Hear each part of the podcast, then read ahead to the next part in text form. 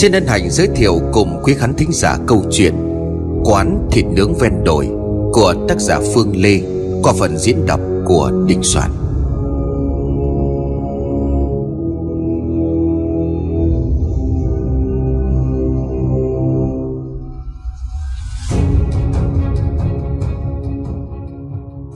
Có một thứ bột lạ kỳ xăm pết, Thực ra không có gì kỳ lạ Vì chúng được bán nhàn nhàn trên thị trường.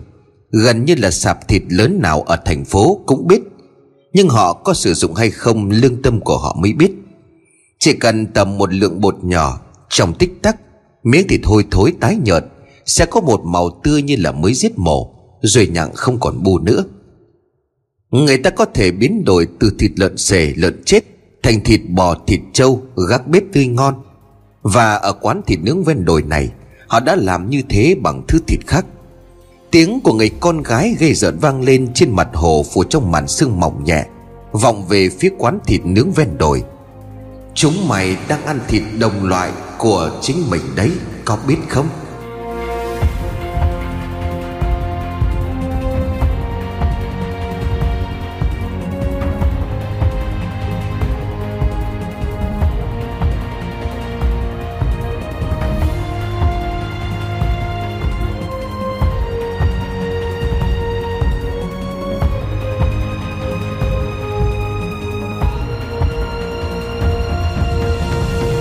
Chiều tà hàng quán điều hưu tiêu điều, Còn sót lại vài sạp hàng thịt bán lợn ế Trong góc chợ ở cái thành phố nơi miền Trung Du. Chiều nào cũng vậy, Tầm 5 giờ Khanh lái một chiếc xe máy cà tàng, Lê la đến ba sạp hàng bán thịt lợn ế Để thu lại hàng hồi sáng Đã cung cấp cho những chủ sạp bán không hết. Cả cái thành phố này Chỉ mỗi mình gã làm cái chuyện ngược đời như vậy.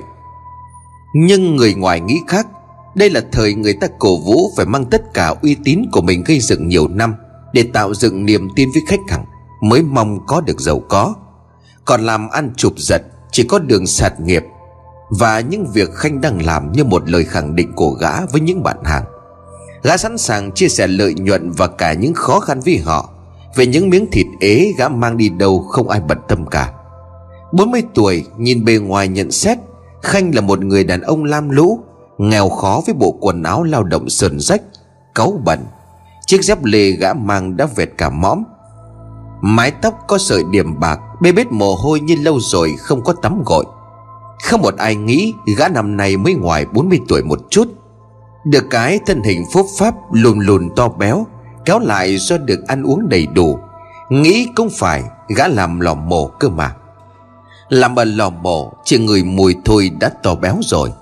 Đố ai mà có thể gầy gò, Không to béo như vậy, Sức đâu để quẩn quật sớm tốt như thế? Nhìn bề ngoài nhận xét, Gã còn nghèo khổ hơn so với những người phu hồ Bán vé số Hay làm công việc tự do khác. Họ ít nhiều dù không có tiền trong túi, Nhưng mà ít nhất Họ còn sạch sẽ thơm tho, Ít hôi hám hơn gã. Một gã đồ tể Đồ thịt heo cho các sạp thịt Ở cái thành phố này. Cuộc đời đôi lần dạy chúng ta Đừng có nhìn bề ngoài để đánh giá bản chất ở bên trong con người. Tất cả đều sai lầm, sai lầm hết. Nhất là trong xã hội hiện nay Thu nhập của người ta không phải được tính bằng lương chính thức Mà bằng khoản thu ngoài mới nhiều gấp nhiều lần lương. Xã hội như thế nên không ai trách được. Khanh là chủ một lò mổ lợn Đổ cho một số sạp ở đây.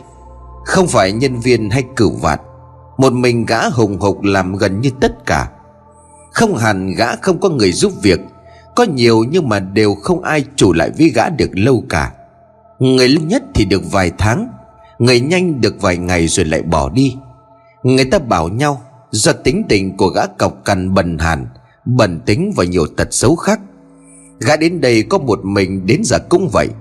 Có vợ con hay chưa không ai biết, Không mấy người quan tâm. Tính tình của gã như vậy, Cho nên ít người giao lưu qua lại chỉ một vài bạn hàng lấy thịt, Khiến cho khu lò mổ vừa bẩn hoang vắng, Âm u kỳ bí sao đó. Điều ấy kể cũng tốt, Gã muốn vậy sống khép kín, Đỡ cho người nhòm ngó thêm phiền phức. Nhưng mà thời gian mới đây đã quá thiếu người, Cho nên gã đành phải kêu hai thằng cháu ở quê liên phụ. Hai thằng vừa cai nghiện xong, Không bí bách quá gã không gọi tụi nó lên để làm gì. Mất công trong tụi nó Vừa cay xong là bố mẹ chúng khẳng định, Thế giống như kiểu, Ở nhà chúng ngoan lắm. Loại này tái nghiện mấy hồi Còn nhanh hơn cả điện xẹt. Chính thế những việc quan trọng liên quan đến khách hàng, Tiền năm Không yên tâm để giao phó cho hai thằng cháu nghiện. Tất cả cần có thời gian để thử thách, Để trưởng thành Và phải có sự tin tưởng tuyệt đối. Lòng tin sự trung thành Không thể bắt đầu ngay từ một ngày hai ngày. Cuộc đời đã dạy như vậy.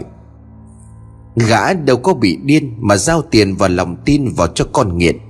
Hai đứa tụi nó không thích Vì hay bị la mắng, Lại ki bo. Nhưng thôi mặc kệ. Nuôi tụi nó cơm ăn bà bữa, Không đói đã là tốt. Khanh tuy không phải thuộc loại giàu có, Nhưng mà nghèo khó như là bề ngoài, Chắc là không. Gã vừa xây xong ngôi nhà ba tầng sừng sững to như trái núi, Đổ bóng xuống mặt hồ sau gần 5 năm. Chăm chỉ tích cóp xây dựng được cơ ngơi của cuộc đời mình như vậy. Chuyện vợ con của gã im lặng, Không mảy may nhắc đến, Gã đổ tể cô đơn. Chiếc xe máy của Khanh dừng lại trước sạp thịt của bà Vân. Gã nhìn người đàn bà hất hàm rồi hỏi, Hôm nay bà bán còn nhiều không? Bà Vân tầm tuổi của Khanh, Người đàn bà vẫn còn đẹp, Đang ở độ tuổi hồi xuân. Bà ăn mặc lam lũ không khác nhiều. Có lẽ dân hàng thịt, hàng cá Thường có cách ăn mặc giống nhau. Duy có điều đôi mắt của bà đượm buồn, Bên trong ẩn chứa nhiều nỗi niềm u uất. Bà lắc đầu, Cúi xuống dưới chân để lấy mang lên một chiếc túi ni lông màu đen, Bóng nhoáng mỡ ở bên trong đó, Là thịt lợn bán ế trong ngày đùn về phía của Khanh. Thịt tăng giá ít người mua, Ế quá gần 5 cân. Để tôi đếm tiền trả ông. Gớm, hôm nay lại có tiền sao? Bà buôn bán như vậy, tôi nghĩ là có khi bán vé số kiếm được nhiều hơn đấy. Hay là bà dọn về ở với tôi? Khanh ấm ở trêu chọc, Bà Vân hiểu ý thì liền mỉm cười lắc đầu. Ở với ông? Không, nếu mà được lựa chọn tôi sẽ đi bán vé số. Tôi nghĩ là mình sẽ dễ sống hơn. Bà Vân đáp lại chắc nịch. Cột hứng vì lời gạ gẫm không thành. Khanh có vẻ nổi cáu, Cầm bọc thịt vứt vào trong túi to có quai sách để ở trước xe. Bà Vân vừa đếm tiền đưa cho ông, Nhưng đồng polymer trên tay của bà vẫn còn chân bóng mỡ lợn. Một triệu hai trăm năm mươi nghìn. Khanh cầm tiền trên tay Nhưng không giấu được sự ngạc nhiên. Sao chỉ có vậy? Bà bảo hôm nay trả tiền thôi cơ mà.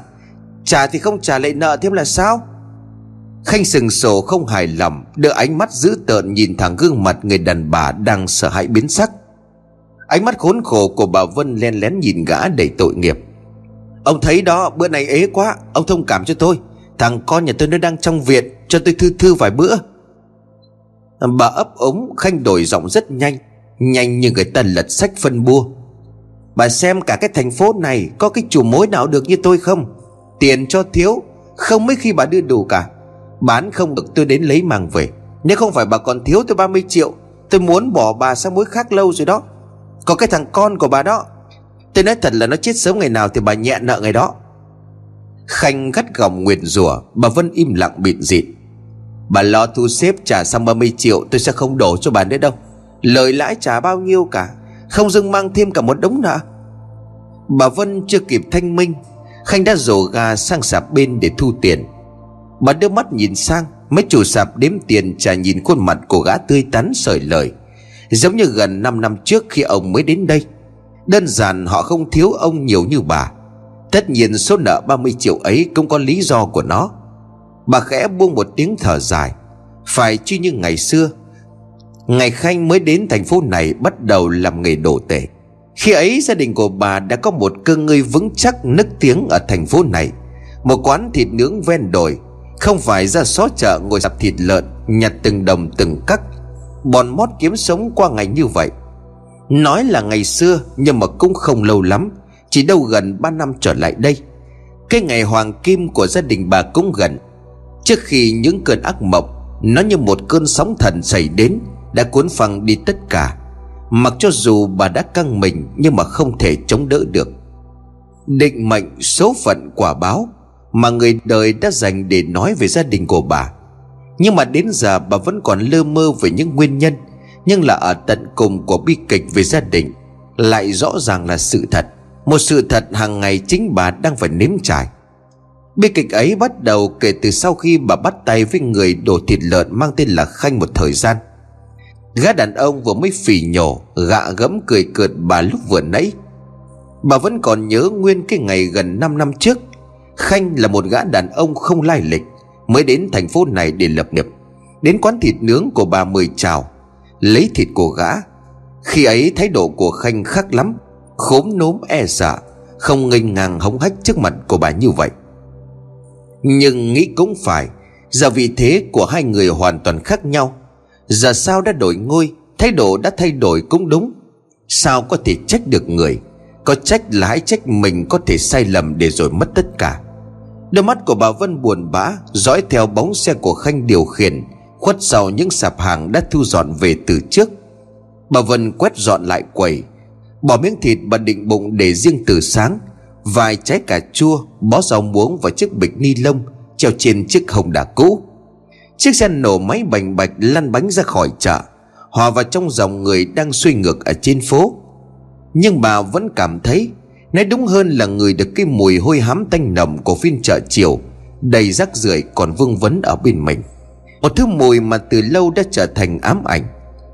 Chiều nay về sớm, Nhưng mà thực tâm của bà không về nhà ngay mà là muốn quay lại những thời hoàng kim, Là kẻ ăn người ở, Nơi bà đã từng làm chủ Đứng chống nạnh quát tháo người giúp việc Mỗi khi quán đông khách.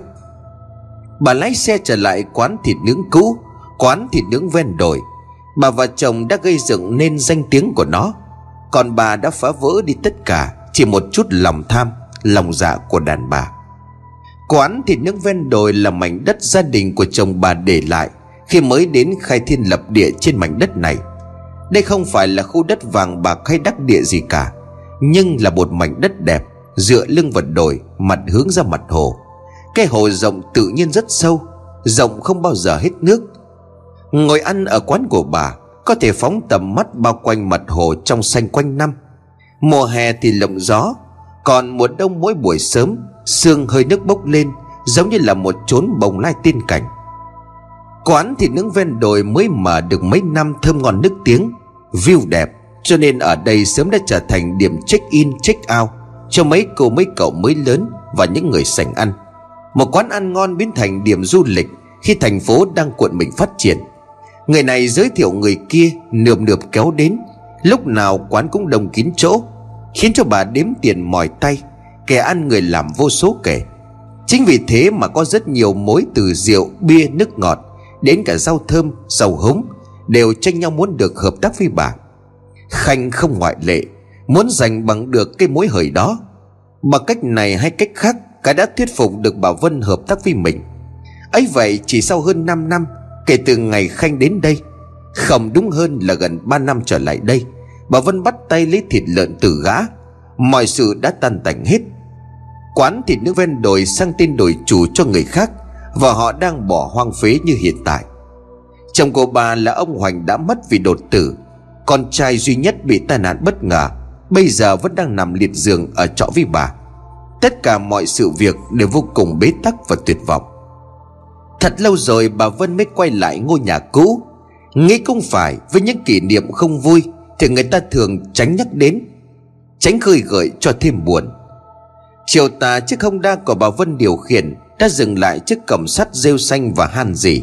Bên trên treo tấm bảng trắng đen ghi dòng chữ, Bán hoặc cho thuê, kèm số điện thoại. Bà đứng ngoài ngó vào bên trong, Dưới sân rêu đã phủ xanh, Bàn ghế vứt ngổn ngang, Bụi bám đầy. Những thứ vứt ngổn ngang dưới sàn kia Không phải là của bà, Nó là của người chủ mới. Họ mua và cho thuê người ta kinh doanh cà phê và trà sữa. Họ nhận thấy cả thành phố mới nổi không có mảnh đất nào có view đẹp như vậy. Tất nhiên họ đã gạt đi không ít điều tiếng, Dâm gian đồn thổi về những lời không hay về mảnh đất đó. Nhưng mà chỉ có như vậy Thì mảnh đất mới có giá hời đến như vậy. Họ tin họ mua, Họ có thể thay đổi được, Cuối cùng lại là bỏ hoang. Sau khi mất kha khá tiền mà các thầy về cúng lễ, Nhưng không giải quyết được gì, Thầy nào cũng được mời đến đều bỏ chạy lấy người. Sau khi mời, họ đều không dám nhận. Hoặc là viên lý do từ chối ngay từ đầu. Càng về gần đây thì không ông thầy nào dám thử vận may thêm một lần nào nữa. Bà Vân xuống xe để cánh cổng sắt cũ kỹ, Han dì phủ rêu xanh bước vào khoảng sân đầy lá rụng ẩm ướt mục nát. Bà đứng ngắm nhìn ngôi nhà cũ, Không biết mình trở về tìm kiếm thứ gì ở nơi này. Những kỷ niệm còn xuất lại Ở một thời hoàng kim rực rỡ Của gia đình bà đã qua. Ở đây ngôi nhà này Có nhiều lời đồn thổi là nơi ẩn chứa của một oan hồn người thiếu nữ. Người ta vẫn bắt gặp cô ấy Với một thân hình vấy máu. Những chiếc xương sườn đỏ đã bị róc ra Như người ta lóc xương sườn lợn. Đi từ bên kia hồ sang quán thịt nướng nhà bà. Vào những đêm trăng sáng hoặc những buổi sớm mai, Khi mặt hồ đã phủ đầy sương. Tuy không phải là người duy tâm, Nhưng đôi lần bà bắt gặp cô gái ấy. Gương mặt ấy có một nét quen quen, Bà đã từng gặp có thể chỉ thoảng qua. Cho nên bà không nhớ chính xác gương mặt đó là của ai. Vì khi ấy mỗi ngày bà gặp mặt biết bao nhiêu người, Sao nhớ mặt hết từng người. Mỗi lần người thiếu nữ ấy hiện về, Đều như một điểm báo những tai họa sắp xảy đến. Cô gái đó là ai Và từ đâu đến, Vẫn là một dấu hỏi đinh ninh ám ảnh trong đầu của bà, Ba năm qua không có lời giải. Bà Vân lặng lẽ như người mất hồn đi về phía bờ hồ, Gần mép nước còn đặt bộ bàn ghế đá Phủi đến lớp bụi bám ở trên đó, Bà ngồi xuống đưa mắt mơ màng nhìn về phía bên kia bà. Ngôi nhà ba tầng vừa xây xong lớn sừng sững như trái núi, Phủ xuống mặt nước màu đen thẫm. Đứng bên này nhìn thấy bên kia, Bà biết chủ nhân của ngôi nhà ấy không ai khác, Đó chính là Khanh. Nhìn về phía ngôi nhà đứng sừng sững ấy, Bà nhớ lại ngày mà Khanh mới đến nơi này. Đó chỉ là một căn nhà cấp 4 đã bỏ hoang. Sau một cặp vợ chồng trẻ bỏ vào Nam để làm kinh tế, Khanh đã thuê lại để làm lò mổ lợn. Ở đó tiện lợi vô cùng, Xa khu dân cư cho nên không ai chú ý. Tất cả các chất xú uế Sau khi giết mổ đều xả thẳng xuống hồ. Không sợ ô nhiễm, Không điều tiếng với ai. Ai cũng nghĩ cái hồ rộng sâu và trong như vậy, Cho nên mỗi người có nhỏ một giọt nước bẩn đổ xuống đó không thành vấn đề. Nhưng mà bây giờ thì mọi thứ đã thay đổi thường ngày gia đình của bà Vân bán quán thịt nướng bỏ đi nơi khác, Thì những ngày chờ trời, Mặt nước hồ đã biến thành màu như là máu. Có người nói là do lò mổ của ông Khanh làm ăn phát đạt. Càng ngày càng mở rộng, cho nên thải xú uế xuống hồ nhiều hơn. Một số khác thì cho rằng do ý thức của người dân xả nước thải xuống. Sau mấy năm gần đây, người dân đã xây nhà che kín, bóp nghẹt cái hồ ấy. Nhưng có người duy tâm quả quyết do có xác của một cô gái chết oan đang nằm dưới đáy hồ, và linh hồn của cô ấy còn bị một thế lực vô hình nào đó kìm hãm chưa thể siêu thoát. Mỗi khi cô gái ấy giận dữ vì sự thanh cao của cô ấy bị vấy bẩn, Nước hồ lại biến màu trong cơn giận dữ như vậy. Những lời đồn thổi về cái xác của cô gái nằm dưới lòng hồ chưa biết đúng hay sai. Nếu đúng là xác của cô gái, Ít nhất cũng phải nổi lên rồi mới chìm xuống. Có ai nhìn thấy cái xác nào bao giờ đâu? Họ đặt ra một giả thuyết và mải tranh cãi, Nhưng mà nước hồ đổi màu là có thật Và diễn ra ngày một dày đặc hơn Như điểm báo có tai họa sắp xảy đến.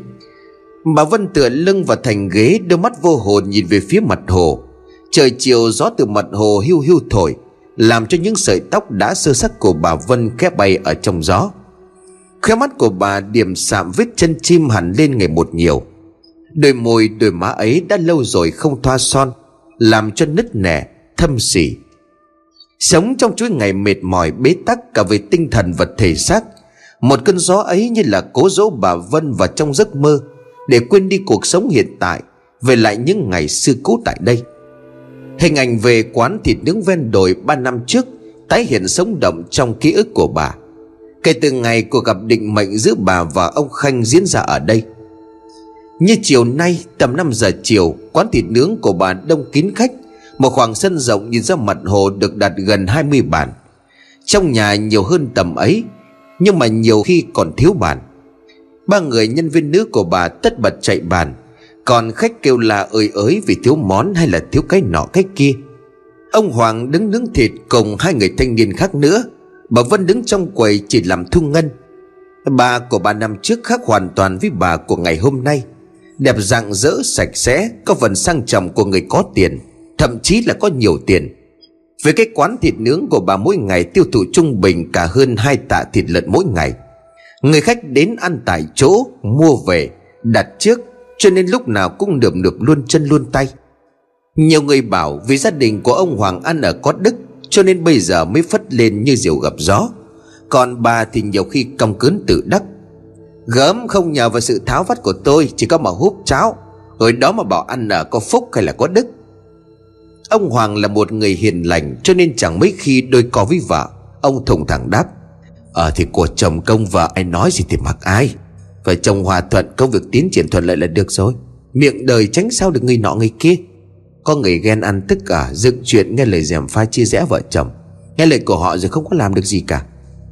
Việc mình thì mình làm, Ai đi bịt mồm được thiên hạ. Vì lý do ấy cho nên gia đình của ông bà đều thuận hòa không có điều tiếng. Ông là một người giữ hơi ấm cho ngôi nhà này. Ngoài căn nhà này làm cơ sở chính, Ông bà đã tiết kiệm mua được một ngôi nhà khác Nằm gần trung tâm của thành phố cho thằng Phong, Con trai của ông bà học cấp 3 Quán thịt nướng trước kia vốn là một mảnh đất mà cha mẹ của ông Hoàng để lại. Thực sự không có gì tự hào khi nhắc đến khi nó chứa đầy sự nghèo khó và cơ hàn Cha mẹ của ông Hoàng là những người xuất thân từ làm nghề trải lưới. Cái hồn này là nơi nuôi sống họ. Nó như một bầu sữa nuôi ông Hoàng lớn lên.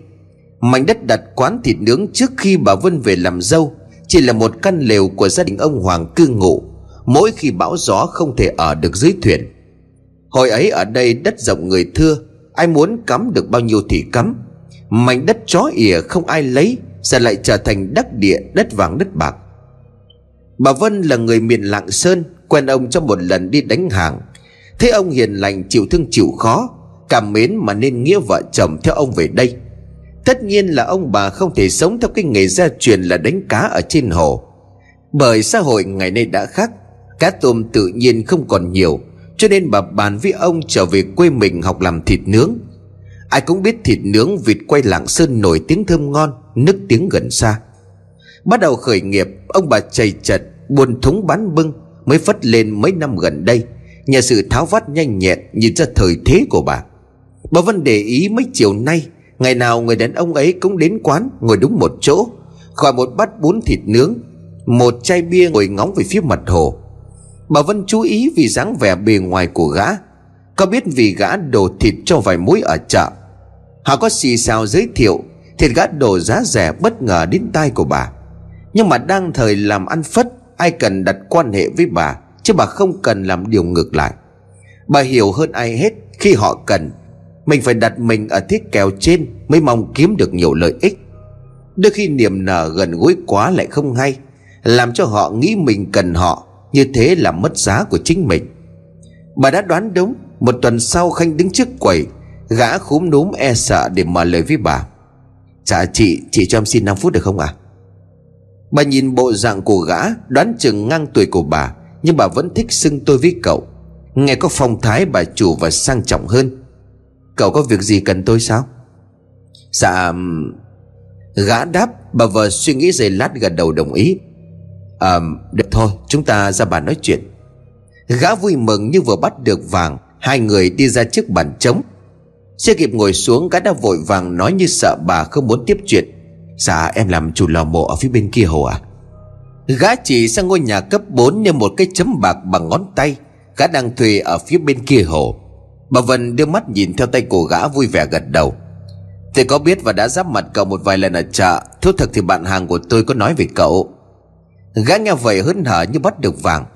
Chị chỉ nói thật sao ạ? Vậy tốt quá, em đâu phải giới thiệu, Em là em muốn Gã ngần ngại bà Vân tiếp lời.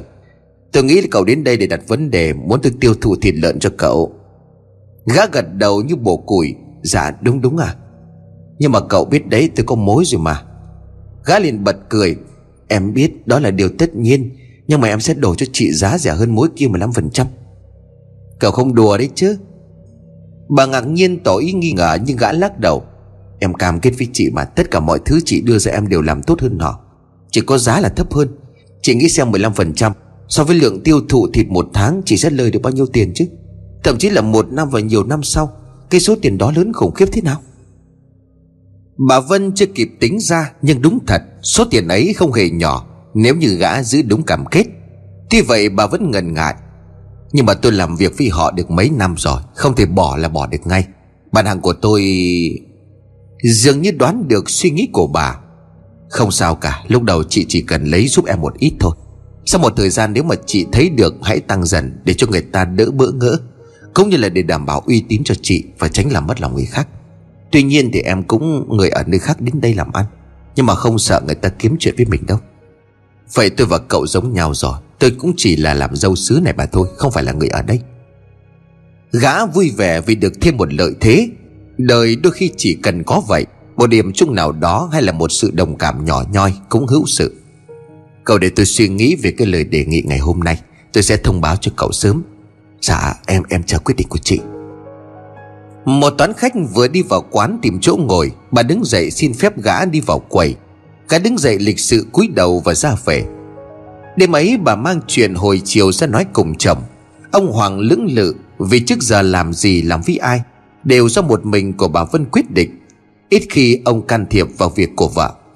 15% lời đề nghị ấy thực sự rất hấp dẫn. Nếu nhân lên với số lượng thịt quán Ông bà cũng đang tiêu thụ. Em nghĩ hay là mình cứ lấy thử một ít xem thế nào. Những ngày đầu thì mình lấy tầm hai ba chục ký. Nếu mà cậu ta làm ăn đường hoàng thì mình lấy thêm. Chứ rẻ quá mình bỏ qua, em thích uổng quá. Nếu mà nhân với số lượng thành tiền thì lớn lắm.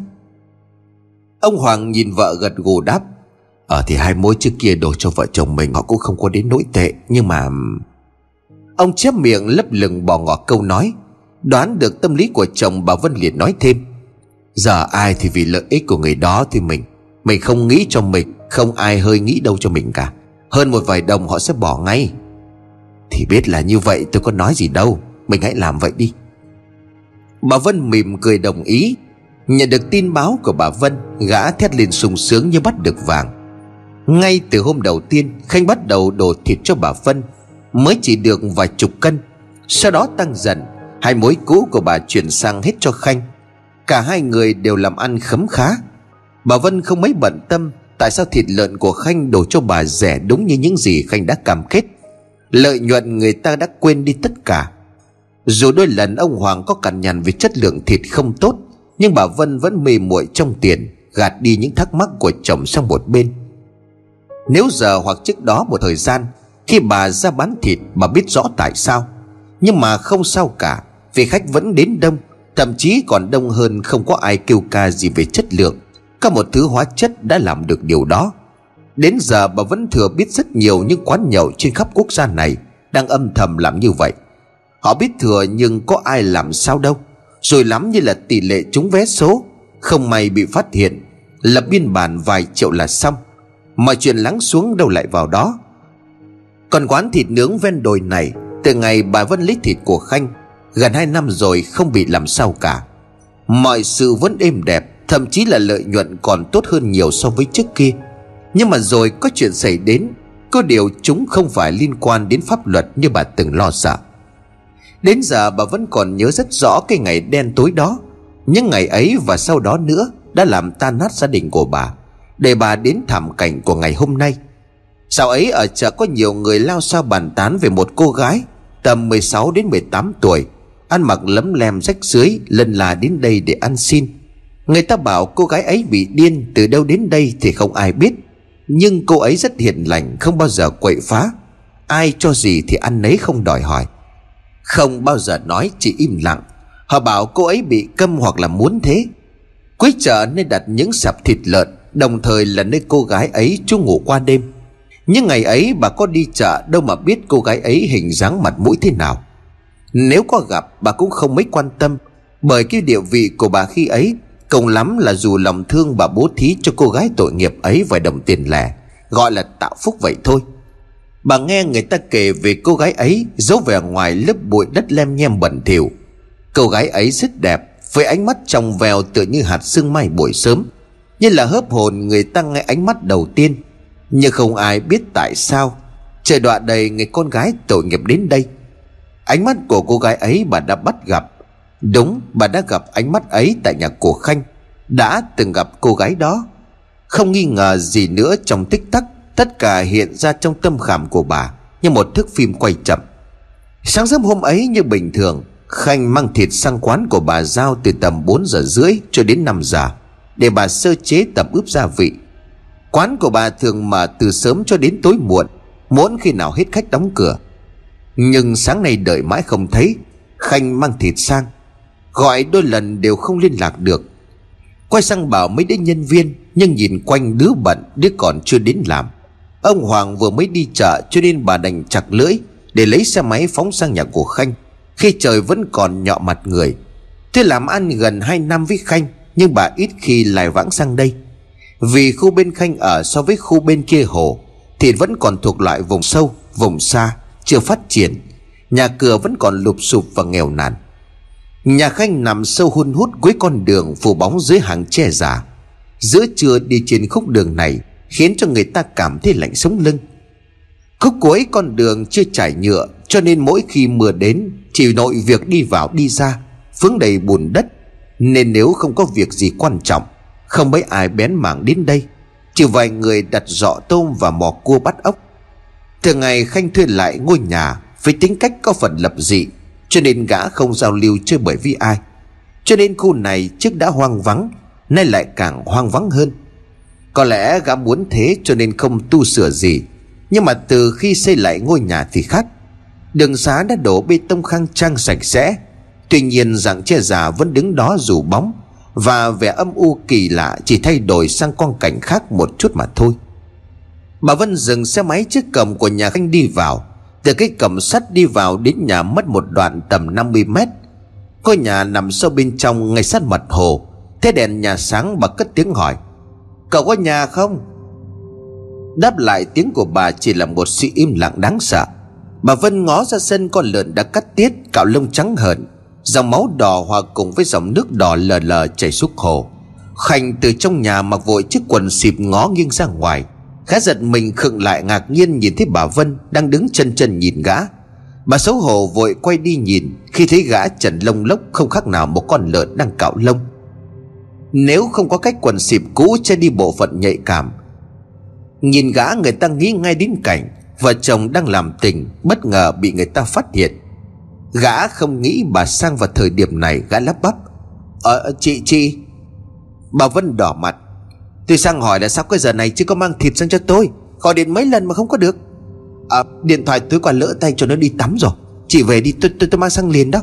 Xin lỗi chị do mấy cái thằng lính của em nó Nó đình công. Gã vội vàng đáp.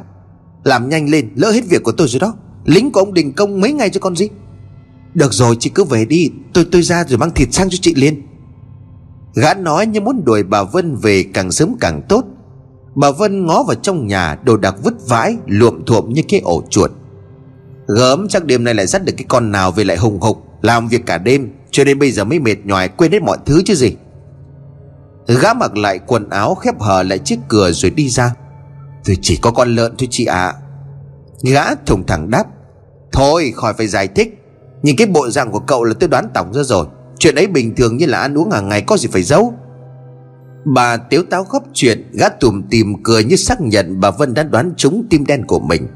Nhưng bất giác qua khe cửa Thấy một đôi tay đang bị trói như bị quỳ gập xuống. Ánh mắt ấy đẫm nước mắt nhìn vào bà.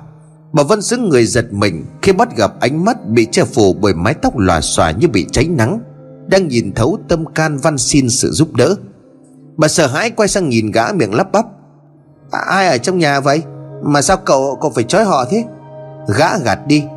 Làm gì có ai? Vừa sáng chị đã nhìn gà hóa quốc. Thôi thôi, chị về đi, Rồi rồi tôi mang thịt qua cho. Rõ ràng là tôi nhìn thấy mà. Chị chị chị cần thì vào, Chị có cần vào kiểm tra không? Gã nói nhưng mà đôi tay lại bóp chặt vào nhau Như là định hành động. Nếu mà bà Vân cố tiến thêm bước nữa, Bà Vân ngồi xuống, Bà nghĩ bụng kiểm tra gì chứ? Nếu có rõ ràng ngay trước mắt, Cũng không phải việc của bà. Tuy là đàn bà nhưng mà bà không phải là người buôn chuyện hay hóng hớt. Bà chỉ làm những việc mà bà nhìn thấy có lợi cho mình, Còn không thì dẹp đi. Tôi về nhá, Nhớ là mang sang ngay cho tôi đó. Gã vui vẻ như muốn đuổi khéo Bà đi càng nhanh càng tốt. Chị về đến nhà là có thịt, An tâm, không có lỡ việc của chị đâu. Bà Vân im lặng ra về. Nửa tiếng sau Khanh mang thịt đến thật. Nhưng mà liền mấy ngày sau đó, Khanh báo bệnh không mổ lợn. Làm cho bà tất tả phải muối mặt về lấy ở mối cũ mất mấy ngày. Đến giờ thời gian tuy trôi qua đã lâu, Mỗi khi nhớ lại vẫn bị ám ảnh mãi bởi ánh mắt. Bà nhìn thấy lần đầu tiên và duy nhất ấy. Không, Duy nhất thì không đúng, Là bởi mỗi lần trong giấc mơ, Bà gặp lại ánh mắt đẫm nước mắt nhìn bà van xin cầu cứu. Ánh mắt ấy tràn ngập sự thê lương lẫn oán hận. Mỗi lần giấc mơ ấy lặp lại y như Gia đình của bà lại gặp họa. Chồng chết đột tử Con tông xe làm nạn nhân chết Rồi nằm liệt giường cả năm nay. Tán ra bại sản Có thịt nướng ven đồi bị bán Ngôi nhà ngoài phố không còn. Hai mẹ con của bà phải đi ở trọ Và sống lay lắt kiếm sống qua ngày. Ánh mắt đó là của ai Vẫn còn là một sự ám ảnh đối với bà. Bà đang chìm trong mơ màng Có tiếng người gọi từ phía ngoài cổng. Cô Vân, cô Vân. Bà Vân bừng tỉnh ngơ ngác quay lại tìm kiếm người gọi tên của mình. Lúc này trời đã sầm tối nhỏ mặt người. À tôi đây. Ông Lâm là một ông cụ ngoài 70 tuổi cùng sống với bà Vân trước kia mở cổng đi vào. Đứng trước mặt của bà, giọng của ông ngạc nhiên, Gương mặt lo lắng phảng phất sự sợ hãi. Sao giờ này cô vẫn còn ở đây? Dạ cháu đến gió mát quá, Thiếp đi lúc nào chẳng biết. Ông không có gọi dậy chắc là cháu ngủ qua đêm quá. Tôi đi qua thì xe của cô dừng ở ngoài cổng, Nhìn vào tưởng là cô bị trúng gió. Thôi về sớm đi, Ở lại đây lâu không có tốt đâu. Dạ Bà Vân đứng dậy đi ra ngoài cổng toan đi về. Nhưng mà khi nhìn thấy bảng treo bán nhà, Bà dừng lại rồi hỏi ông cụ, Có ai đến hỏi mua không ông? Ông Lâm nhìn vào cổng nơi treo tấm bảng rồi lắc đầu nói, Có nhiều người tìm đến nhưng mà không thấy họ quay lại thêm lần thứ hai. Bà Vân im lặng đứng từ ngoài đường nhìn vào ngôi nhà. Ông Lâm đứng ở bên bà. Ngôi nhà cái sân mặt hồ. Xa hơn kia là ngôi nhà của Khanh giờ đã sáng đèn sừng sững long lanh chiếu xuống mặt hồ. Thời gian gần đây ở đây xảy ra nhiều chuyện kỳ bí lắm cô ạ. À. Tôi sống cả đời ở đây cùng với thời ba mẹ của anh Hoàng Chưa bao giờ gặp những cái hiện tượng như vậy cả. Bà Vân ngạc nhiên hỏi Là là sao về ông? Nước ở dưới hồ lại đổi màu sao? Ông lắc đầu nói Dạo này cá chết nhiều lắm. Sợ ô nhiễm đi ông ạ? À. Hà Nội, Sài Gòn, Đà Nẵng Hồ nào đầu mùa mưa họ phải vớt hàng chục tấn cá chết nổi lềnh bềnh ở trên mặt hồ đó. Ông liền lắc đầu đáp, Như thế là bình thường, không có gì lạ cả. Vậy thì có điều gì khác thường hả ông? Bà liền vội hỏi, Vài bữa trước có mấy người đi mò cua bắt ốc, Họ mò rất nhiều xương cá, Giống như là người ta ướp làm mắm vậy đó, Vẫn còn nguyên, Dính cả đầu giạt ở vào bờ cái kìa.